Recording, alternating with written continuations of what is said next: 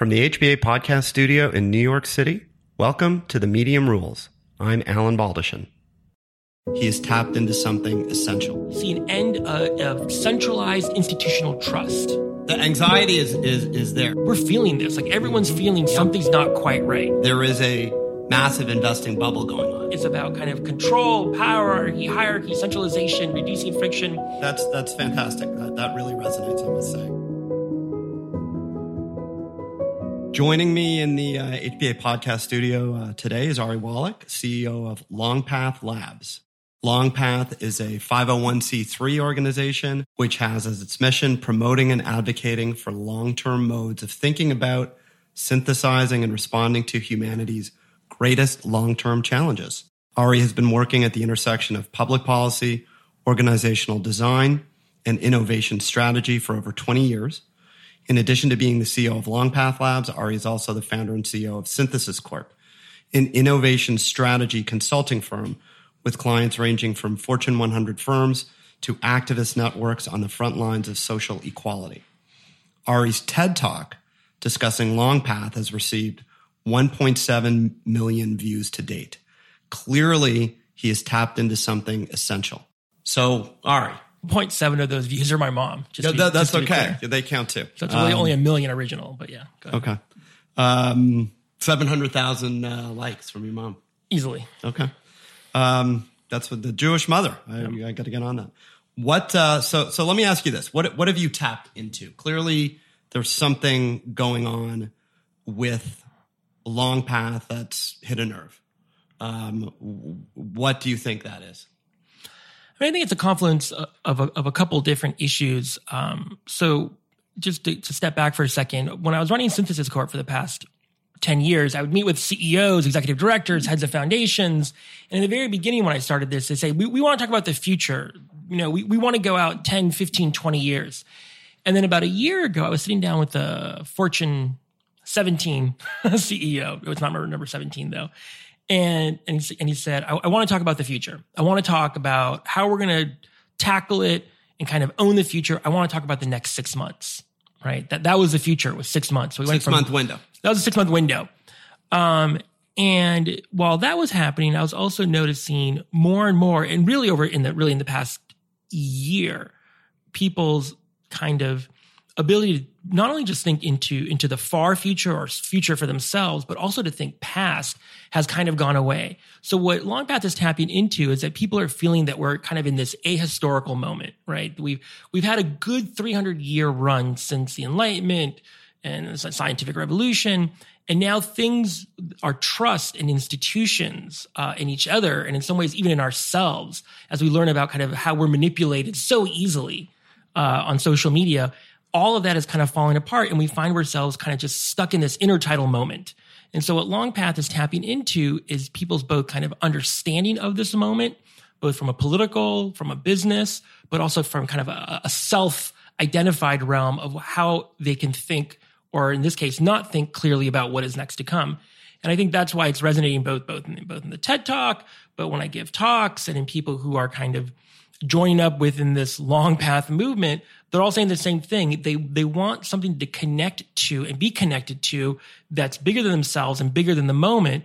But before even going into that, recognizing that we're stuck in a moment. Do you think that this ahistoricism with that you're somewhat describing or describing as intertidal is generational? In other words, do you find that there's uh, more anxiety, if you will, associated with millennials, or is it just sort of above that? Does it transcend uh, millennials? Does it transcend race, age, demography, categories like that?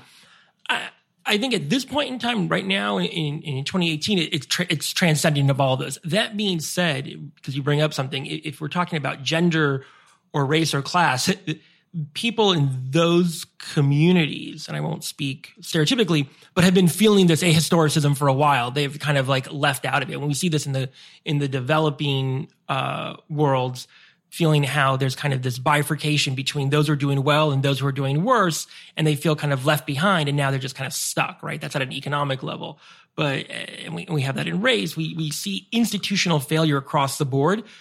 To be honest, those in the kind of what I would say socioeconomic um, ruling classes and elites are now starting to feel what's been happening for a really long time. Um, and we see this, you know, there was a many, you know, decade plus ago, many years ago, more than that, there was like a crack ep- epidemic in this country, which was in many ways, a, there's a, it's a criminal justice issue, but it's also about kind of loss of meaning and purpose and jobs and a whole bunch of set of issues. And we didn't pay that much attention to it. Now we have this massive opioid crisis, which everyone's paying attention to because it's very much a white thing. But the same things that led to those kind of drug based epidemics um, are, are the same kind of underlying loss in trust and meaning in institutions. We're just noticing it more now among kind of the higher realms of, of what we would consider the kind of institutional elites who in some ways were not having to deal with it as much. Let's just put it that way earlier on. Okay. Um, and so long path and long termism is a what? Is a mode of thinking to address the challenges that are inherent in this anxiety. Um, maybe just d- d- describe i don't want to call it the, the, the remedy but the the the chain the paradigm shift I guess, yeah so, so, yeah so long path at, at, the end of the day it, it's a mindset right? So it's a mindset shift. Um, and we we at long path and those who are connected with us see ourselves like i said in this intertidal. And the intertidal is really this this liminal space between what was and what is to be um, and this this happens every probably every couple three four hundred years, um, and in some ways it's happening even faster now. So long path isn't meant to be the next thing that comes after. No, it's, it's meant to be a mindset that helps us bridge between what was and what is to be. What is to be, we have no idea. To step the conversation up just one degree, our understanding of human consciousness and the norms and cultures and values of what makes up a society, even any given point in time, we refer to as like a civilizational OS, right? So every couple of hundred years, there's kind of a new OS and, and consciousness is one way of thinking about that, but there's more to it than that.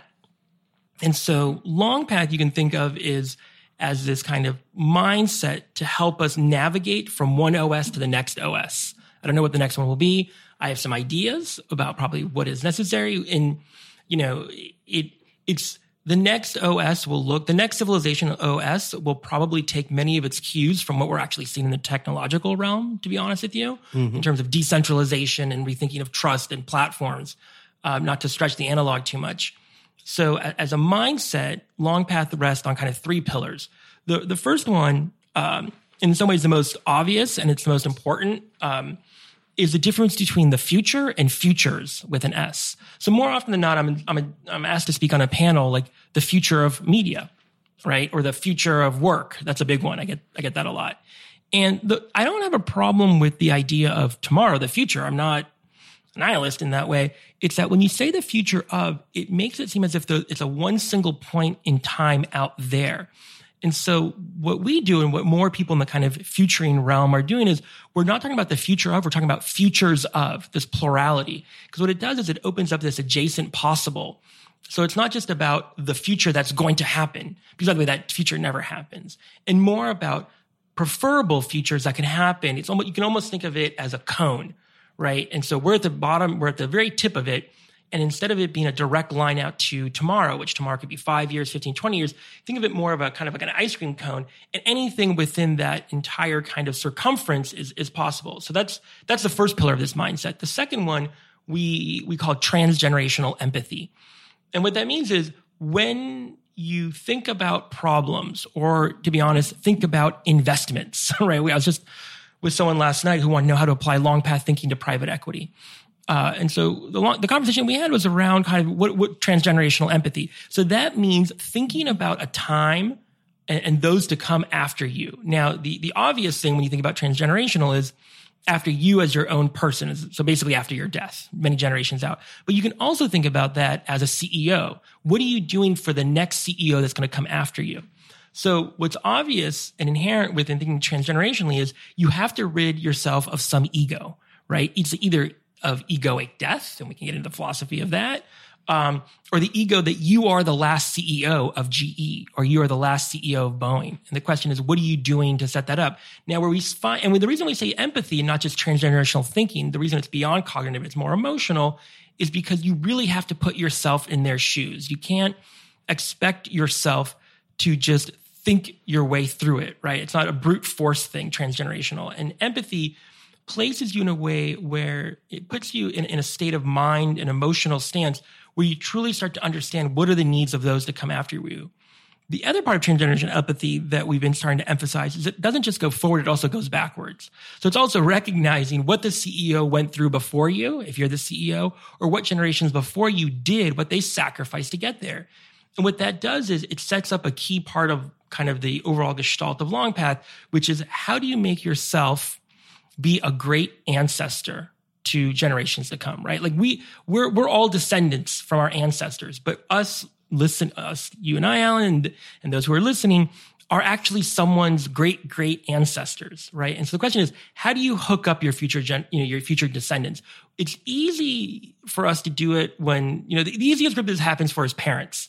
We're constantly making kind of short-term sacrifices, right, for our for our children. The question is, how do we do this at a much larger level? And then, so this gets to the third pillar of Long Path, which is what we call telos, T E L O S, which is Greek for ultimate aim and purpose. And so in the, in, in, in, in the Odyssey, Odysseus was trying to get back to Ithaca. He goes, you know, he sails far away and there's a shipwreck and the entire long story, the entire, literally the Odyssey is trying to get back to Ithaca and get back to his wife and Penelope and get back into power. But through all the kind of trials and tribulations that he comes up against, because he has this ultimate goal of getting back, goal of getting back to Ithaca, he's able to always navigate. Ithaca in some ways becomes both a, a lived goal, but also a, a North Star. And the, the kind of key part of why I think we founded Longpath and we're being successful right now is because we're saying, and there's there's an article by David Brooks about this about a year ago that we're in a telos crisis. I think he and I are the only people who like to use telos publicly, but that we we've lost this kind of ultimate aim and purpose, both as as companies, as investors, in some way even as parents, and and definitely at the kind of societal or civilizational realm. So that that's a long overview of Long Path, but why we think it's kind of resonating is because these pillars that act as a mindset to get us from here to there. Um, are missing in the general society. Like everything I just mentioned, it's a future based society. We're not transgenerational and we have no clear goal. We're bringing those things back and putting them on the table. And it's resonating with a lot of folks because I think all three of those pillars are actually endemic to human nature. Mm-hmm. So, how are you creating or are you creating community um, around Long Path? And, and if so, what does that look like? Like, how do you sort of go about promulgating uh, these pillars and this mindset and, and actually kind of trying to affect and implant this way of thinking about our big challenges and, and, and the, some of the mega trends that you, you guys identify, which we'll discuss in a second. How do you how do you get those out in the world? What, what what's what's sort of your your your ground game, if you will? The ground game. So we, you know, and this is probably not the best kind of taxonomy to think about it, but we, we think about long path both in, in terms of that promulgation as a kind of a there's a B to C and a B to B, right? Uh, and and and we'll start with, the, with with the B to B, which is business to business, and so that's bring this way of thinking into organizations and to philanthropists and to foundations and to government agencies. And that's through, you know, in some ways it's kind of basic block and tackle. It, it's conversations, it's dinners, it's workshops, it's trainings, it's me flying around much to the chagrin of my family and giving these kind of these keynote talks and introducing this mindset as a way to help folks navigate this current time. Um, so that's kind of, that's at the B2B side on what we the classic B2C is we've started running a series of workshops. We just we ran one um, at Lincoln Center here in New York with 200 people RSVP'd, and that was very different. What we had people do is come over the course of three and a half hours, go through a series of exercises that connect them to their future self. And, and the reason why is a priori of being able to do like far out future thinking. You have to get uh, for future generations it's important to get people comfortable with thinking about even the idea of their future self. So someone on our scholarly, uh, Hal Hershfield, who's a professor at UCLA, did this really interesting experiment where, where he put a bunch of folks into fMRI machines.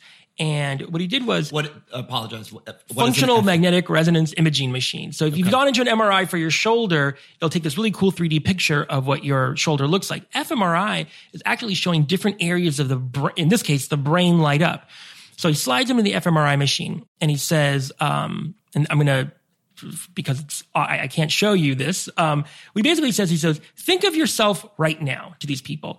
And this is not technically what happened, but like the left side of their brain lights up because they're thinking about themselves right now. And then he says, okay, now think about Matt Damon, who's somebody everybody knows, but they don't actually know him. And then the other side of their brain lights up, the, the right side of their brain lights up. And then he says, now think of yourself 10 years from now. And the same part of the brain that lit up for Matt Damon, someone they don't know, lights up for themselves 10 years from now. That's how disconnected they are to their future self. So he pulls them out of the fMRI machine and divides them into two groups. One is a control group, nothing happens. The other group, a couple of things they do. One, they every day they look at a photo of themselves of um, themselves aged like 10 to 15 years on Photoshop with like wrinkles and less hair. And they also write letters to their future self. So these are cognitive uh, interventions in some ways. Puts them back into the machine, and guess what happens? The control group, think about yourself now, think about yourself 10 years from now. Same part for Matt Damon lights up for themselves 10 years ago or 10 years from now. The people who had those interventions, who went through those exercises, when they say, think of yourself 10 years from now, that is now the same part that lights up for thinking about yourself today. So they are more now connected to their future self. So these workshops that we run, going back to how we're promulgating, is first and foremost on the ground game. And if you think about a kind of a ladder of engagement, right? So our ladder of engagement for the for in, in the near term is getting folks better connected to their future self. And by the way, part of that process, getting connected to your future self, is also being connected to your past self and your ancestors. So there's two things going on. So we also ask people to think about what their parents or grandparents, what decisions they made to allow those people to be in the room today, right now, who are going through the workshop. At the same time, projecting forward about their future selves and writing letters to their future self. That's the kind of ground game for B2C. Where we'll be building is getting folks to actually then think about generations two, 300 years from now, because I, I didn't mention it. The, our, we're, we're not doing this out of, you know, just like general goodwill, right? I'm not doing long path because I think it's just, it'd be a fun thing to do. I'm doing it because I'm seriously concerned about not just, um, I'm seriously concerned about the continuity of the human species and of, of civilization on this planet. I'm not in the short term, not maybe over the next several decades, but if you know, there, there's a there's a famous there's a co- uh, coach, executive coach, Marshall Goldsmith. He has this famous book. You know what the book is about based on the title of the book. What got you here won't get you there. And as a civilization, as, as a species on this planet, Homo sapiens going back 100,000 years, what got us here won't get us there. And this intertidal, now more than any other, more than, let's say, we've seen civilizations rise and fall, Inca and Maya and others, but those were always isolated. But for the first time, we're facing existential threats that are on a, on a planetary scale. Obviously, it's climate, but it's also usages of AI, biotechnology, and a whole host of other things. Mm-hmm. We need to start having conversations about solving the problems that we have and then also looking smartly and, and with empathy towards some of the things that are on the table right now, like the ones that I mentioned, if we want to make sure we get through to the other side. I don't know what the other side is, but I think it's hopefully it's it's a, it's a flourishing global human population on, on a thriving planet. versus a nuclear wasteland. Yeah, I mean, there's there's a couple of different scenarios, but you know, you look at you look at you know Mad Max. I mean, this is in the popular culture, right? One of the reasons Long Path is resonating is because the culture right now, the kind of collective unconsciousness is. We're seeing this. We're seeing this in the Hunger Games. We're seeing this in Mad Max movies. We're seeing a kind of ongoing cultural manifestations of our fear of futures that are very bad and dark, right? And I'm not, I'm not a utopian. I'm not saying, oh, it can be all like, you know, Right. Unicorns and bunnies. Right, the Genesis planet in Star Trek. Yeah, it's not that, you know, it'd be nice, but like, it- it's more that we're feeling this. Like, everyone's feeling something's not quite right. The anxiety is is is there, no two ways about it. Yeah. Uh, I think you'd be hard pressed to pull out anyone on any street in America who wouldn't, or In the world. in the world, yeah, Yep. who, who wouldn't have some identification with what you're saying. Well, that's a good segue. Let me let me just take a couple of minutes. You, you were born in Mexico. You grew up in San Francisco. You got involved in politics uh, at a fairly uh, young age. What were some of the sort of mileposts, if you will, that got you interested in thinking about the future, just in your own biography and thinking and sort of got you to this kind of place, you know, really describing almost a movement. How did you get here? Well, when I think about how I got here, I, I go back to the early 1920s, right? So most people, when they, when they start their story, they're like, this is the year that I was born. But it's not about the year that I was born, right? Because on Long Path, I'm going to think a couple generations back. So in, in, in, the, in the early 1920s is actually when my father was born. So I'm a very young looking 43, but I'm 43. Um, I'm a young looking 51. Yeah. And, yeah. and, also you're looking very svelte too. Thank you. Um, Thank you. And, um, so my dad was born in the early 1920s in Poland and right around the time the, well, not right around the time, actually when pretty much Germany invaded was right around his bar mitzvah. And he was in kind of a, a small shtetl town called Baranovich. And very early on, he lost two brothers to the front. And then, uh, he ended, he, he, at one point, they had turned his, they had created a ghetto, a Jewish ghetto. And he, at one point, had his father basically hit and killed in front of him. And the Nazis said, if you bend down to help him, we'll kill you too. I mean, there's no, no logical reason to this, obviously. Um, soon thereafter, he escaped and, and joined the Jewish underground. Um, and the reason that's obviously an important story, because without it, I wouldn't be here, but at that point, he made a very strong commitment to kind of fight, not just for his own survival, because he could have just fled in, in some ways, but to stop and fight and fight and to fight the uh, fascism. And after the war, did about a whole bunch of stuff and ended up in, in Cuba. And after about 10 years of being there, just after the revolution, Castro kicks him out right? They had a falling out. We're, we're, still not sure what the falling out with Castro was, but there was a falling out. And he sends my dad to Mexico, where he joins an industrial pipes and valve business that some other family members were there, cousins who had left before the war. Now we're probably somewhere like in the late 1960s. My mom, who's born in San Francisco, who's an artist, had been uh, studying under Buckminster Fuller. And so if you don't know who Buckminster Fuller is, he is the guy who gave us a geodesic dome. He's the guy who gave us this idea of synergy. He was probably the first kind of holistic thinker that we had seen in the century who really kind of pushed the boundaries of how we thought about ourselves as a species on the planet. One of the things that he says, or he said, he passed away, was we have the capital and technology to feed, clothe, and educate everyone on the planet. Why don't we? This was a question. It's a very, it's an obvious question, yeah. right? Why, like, why don't we? So what you have is my, you know, my mom. Well, not my mom yet, but you know, she she meets my dad. We're and we're, we're born in Mexico, and so in, the seventies we moved to San Francisco because once again, rising anti-Semitism and a lot of bad politics, and we decided to leave. And so I'm I'm raised in this household with a mother who's an artist who who in many ways is educated by probably one of the classic systems thinkers, Buckminster Fuller, but a dad who both kind of politically, strategically, is unbelievably anti-fascist, right? He is kind of you know, he wasn't aware of Karl Popper, who's a kind of proponent of the open society, but like he's very much an open society guy, right? As to be honest, most Jews who have a connection to the Holocaust are. Like we know when societies get closed, it usually doesn't work well for us over the past several hundred, if not thousand years. And so coming up through that between kind of kind of an aesthetic, creative, but this political bias against closed systems I was always interested both in the kind of the history, but also future, because Buckminster Fuller was very much kind of a futurist. Not a futurist in terms of like the future of like the jetpack or the monorail, but the future of what is a possibility of what we could do with this brain and communities and as a species. And so over the years, kind of going between running businesses and not for profits and, and doing political work, this was always kind of a heavy interest, such a heavy interest that my, my honors thesis at UC Berkeley was called Ithaca Lost, where I first kind of started playing with these ideas that as a society, we had lost kind of our purpose and our end goal. And I won't bore you with like the deeper philosophy of the Frankfurt School, but that's where a lot of this kind of started coming from. And then coming up to, to now, 2018, it became really obvious that what I was feeling and seeing, I was getting more, more people were coming up to me as I kind of read about, you know, I, I did a short essay on Long Path in Wired magazine, and people are like, "Oh, like, what are you doing about that?" And then, honestly, after this last election, a confluence of factors made it pretty obvious that we should be launching really a, a, movement for individuals at the individual level, but also within communities and communities of practice who want to start thinking about what does it mean to be a great ancestor and start making decisions through that matrix. Okay.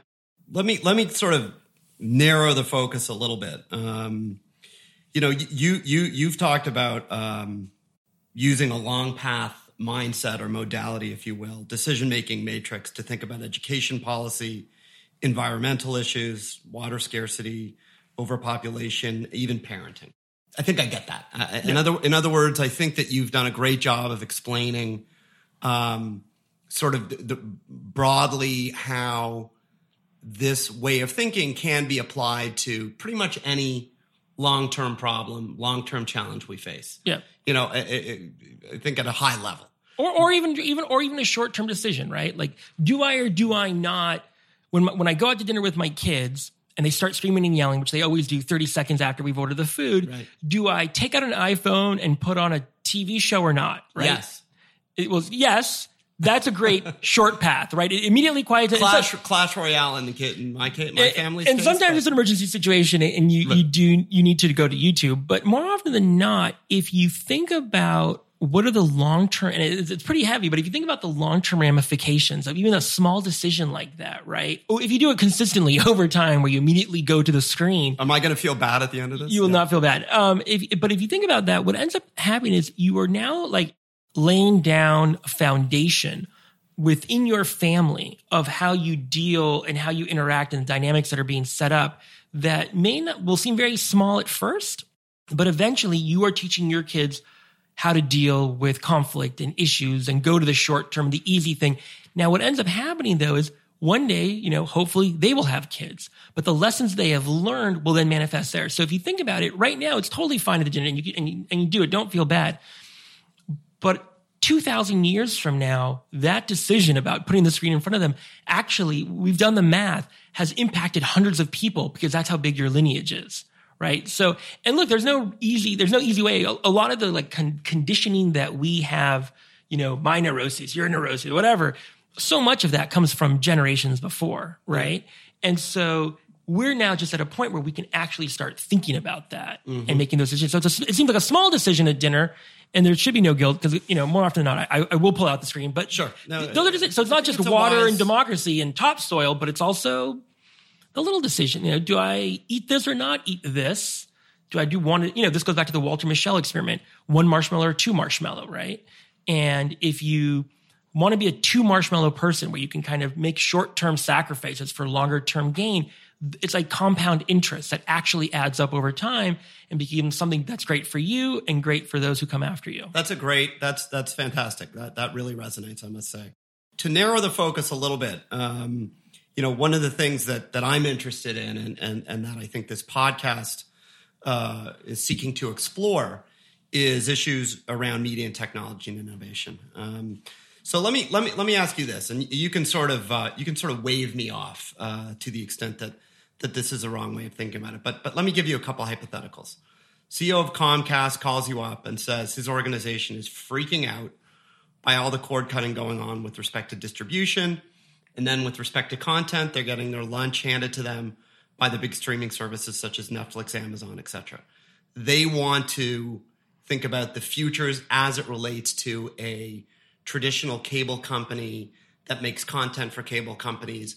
They're wasting money left, right, and center on Hail Mary, internal startups. They're investing in Comcast Ventures, all kinds of startups seeing very little yield. What are they doing wrong? How do they think about what is a long path application uh, for a traditional media company?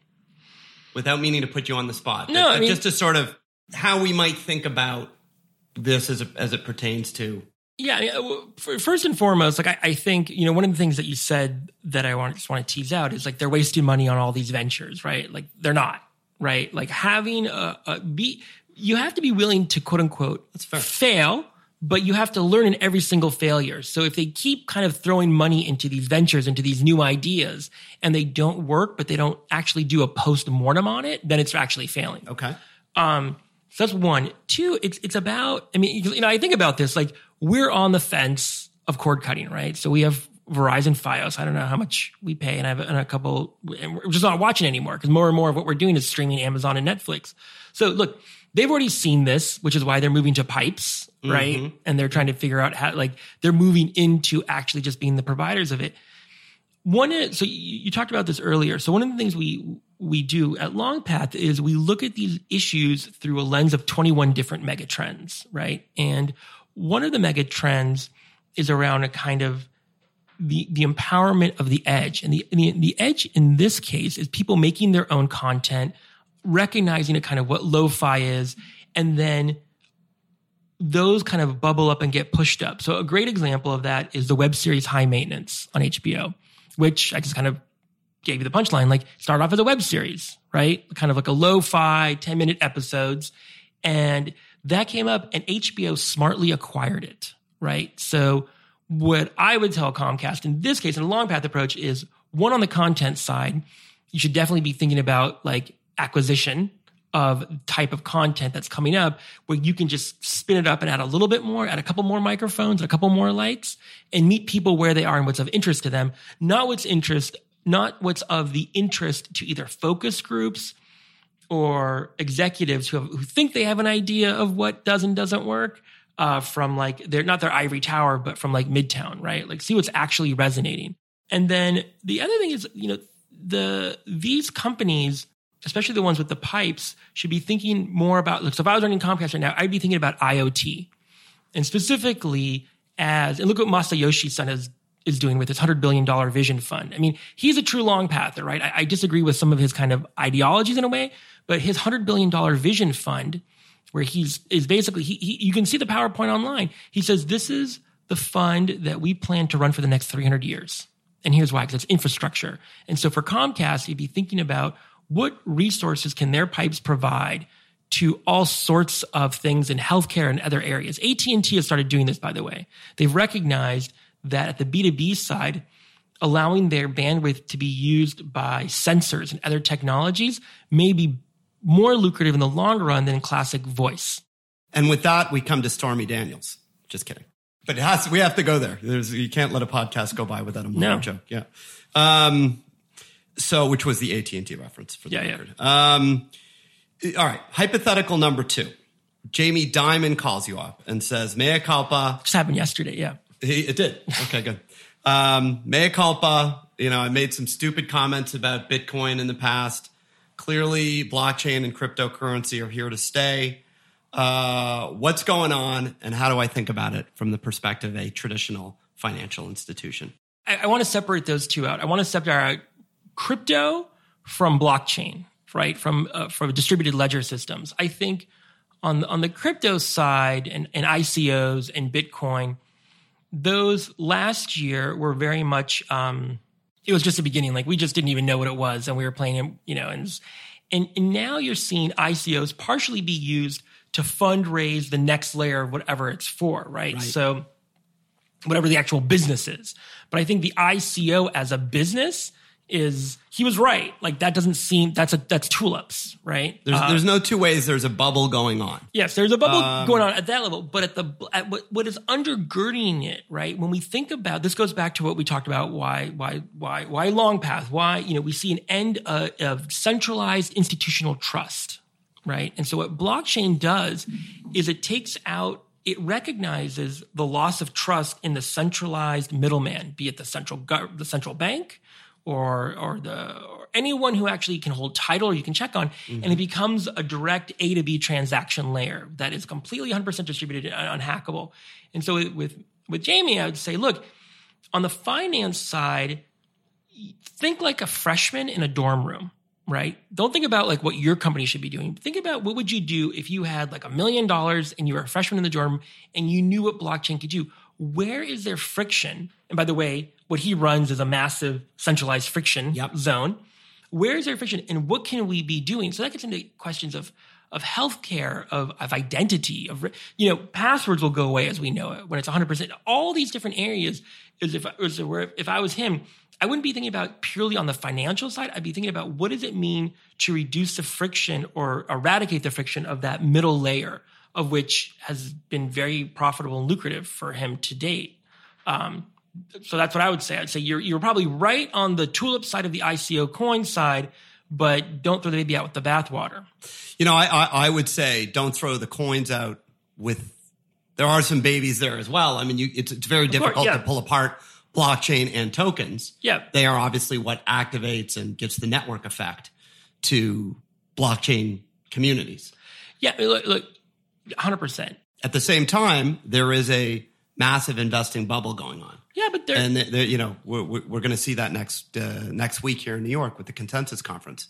But um, and we'll see who takes a bath, and hopefully Yeah, it's mostly yeah. the investors that can afford to. But I think Exactly. the root at, at its root, at its root, blockchain um, will be as important to commerce transactions and defrictionalizing the economy and human affairs uh, at a level that we haven't seen probably in 10 or 15 years in terms of I mean, it really is internet 3.0 yeah, or the new internet on per Silicon Valley. yeah, I mean, look, I just I was just reading about um, uh, a company that is create. I actually don't even know how this works, but it's creating a kind of a blockchain based OS to go on to mobile phones. So whereas you know the centralization and the and the and both the centralization and the encryption and the authentication of either Apple iOS or Android, they see as actually too much friction in the system. So what does it mean to have that peer to peer? Which the funny thing about it is, it actually when I was reading that, you know, everything that's new is old again. It like the way we think about blockchain and that kind of authentication reminds me of how ham operators used to talk about how they would authenticate their handle and their signal. Right. They didn't go through kind of this like a centralized database. They went they went peer to peer Peer to peer. Absolutely. Last question. Um, how do you scale your organization to get greater purchase? Um, you're you're you're fairly early. Yep. You know, you're you're I think you're you're started what late 2017, early 2000 Yeah, we're this year. Four months, four or five months into So it. what what what how do you how do you kind of uh, we understand sort of the ground game and that's obviously evolving. Yeah. How do you think about scale? Is it is it um you know you can have a long path here? Is it conferences? How, how do you how do you kind of really you kind of translate this into maybe not a mass movement but but Yeah. something that that that moves the needle? You know. So it, at first, you may think this is totally disconnected from the previous question, but it's not. It totally is, right? Like if you think of blockchain as eradicating friction in the middleman, it's the same thing about movement. So if you look at Black Lives Matter or Me Too or what's come out of Parkland, this idea of kind of leaderless movements, right? Where there's something, there's a zeitgeist or, or, or a mindset that's put out there. The mindset, let's say from Parkland, is that power is now distributed right, across the system. And so vis-a-vis the highly centralized NRA, and NRA can put up a really, really good fight, but eventually it's like the Grand Canyon, right? Like these, this constant drip will erode their power, like it'll erode all centralized power and power in these in institutions. Um, how we scale Longpath is the same way, is that we put it out there and we embolden people to take it and make it their own and get out of the way as quickly as possible, right? But while still maintaining some sort of cohesive boundaries about what is and isn't long path, right? And so th- this is a struggle, right? So the question is like, so McDonald's works because you can walk into a McDonald's anywhere in the world and the Big Mac tastes the same. Starbucks, and, what and. Starbucks, and, and, we love it. The the model that we're trying to pursue is what is a kind of franchise, but not in a, in a retail storefront way, but in a franchise where you take it yourself. And, and there are still some core tenants, and I and I laid out those three pillars. Almost like teacher notes in a way. Yeah, it's, it's very much Yeah. like that. Um, so there's still a kind of a, a strong connection and understanding to what we're trying to do, what what the telos of is, but you can still kind of make it your own. Yeah. and, and there's always these kind of. And this goes. This goes to the question of con- all the questions we've been asking. Right, is about kind of control, power, hierarchy, hierarchy, centralization, reducing friction. Long Path is very much, I think, on the right side of history and on the right side of the futures by saying we want to put it out there and we want to work with folks and individuals and organizations who want to apply this mindset, but we don't want to, it, it can't be top down, it can't be controlled, and it can't be centralized. Um, and that's what we'll be figuring out. And if anyone has any great ideas, you can always reach out directly to me at ari at longpath.org. Sounds great. Well, that's a great place to finish. Thank you very much for coming in. And it's been interesting, fascinating, thought provoking, and um, futurist. Thank So you. thank you. My pleasure. Thank you. That's a wrap on this episode of The Medium Rules with Alan Baldachin. For more information, go to our website at www.hballp.com.